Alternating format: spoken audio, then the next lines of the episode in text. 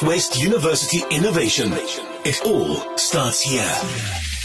Dis die klank van jou lewe OFM en vandag praat ons met Dr Mia Botma van die NWI Skool vir Bestuurswetenskappe en vir die program vir bemarking. Mia, hoe gaan dit met jou vandag?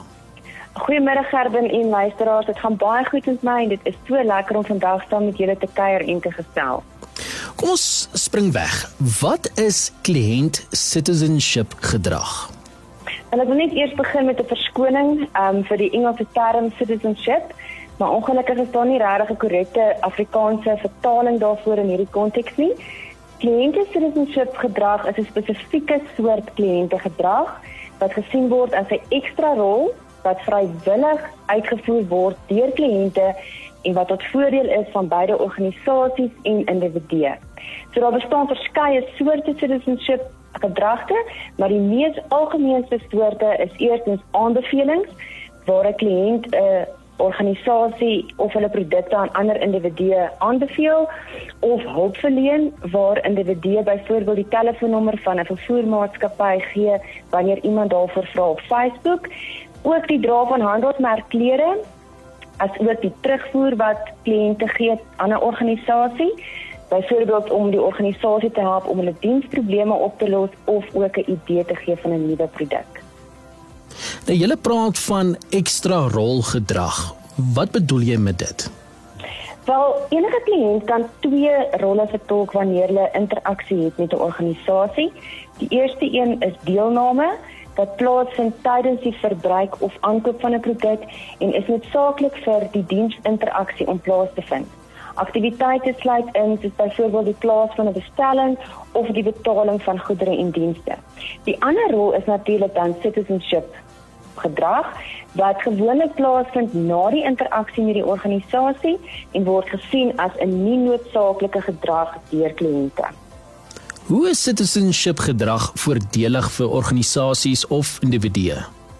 Navorsing het reeds gewys dat daar verskeie positiewe gevolge is van citizenship vir organisasies verminder citizenship kliënte omset.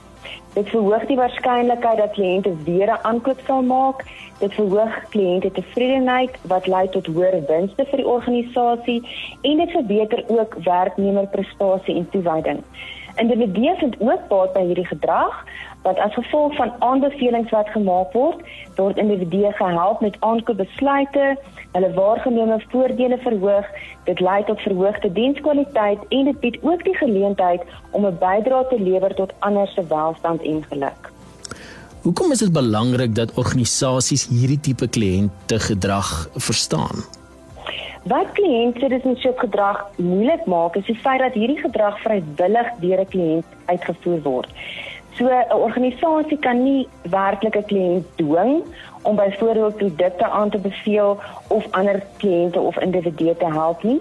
En daarom is dit so belangrik dat organisasies verstaan watter faktore moedig citizenship gedrag aan sodat hulle spesifieke en getekende strategieë kan ontwikkel om hierdie gedrag te bevorder.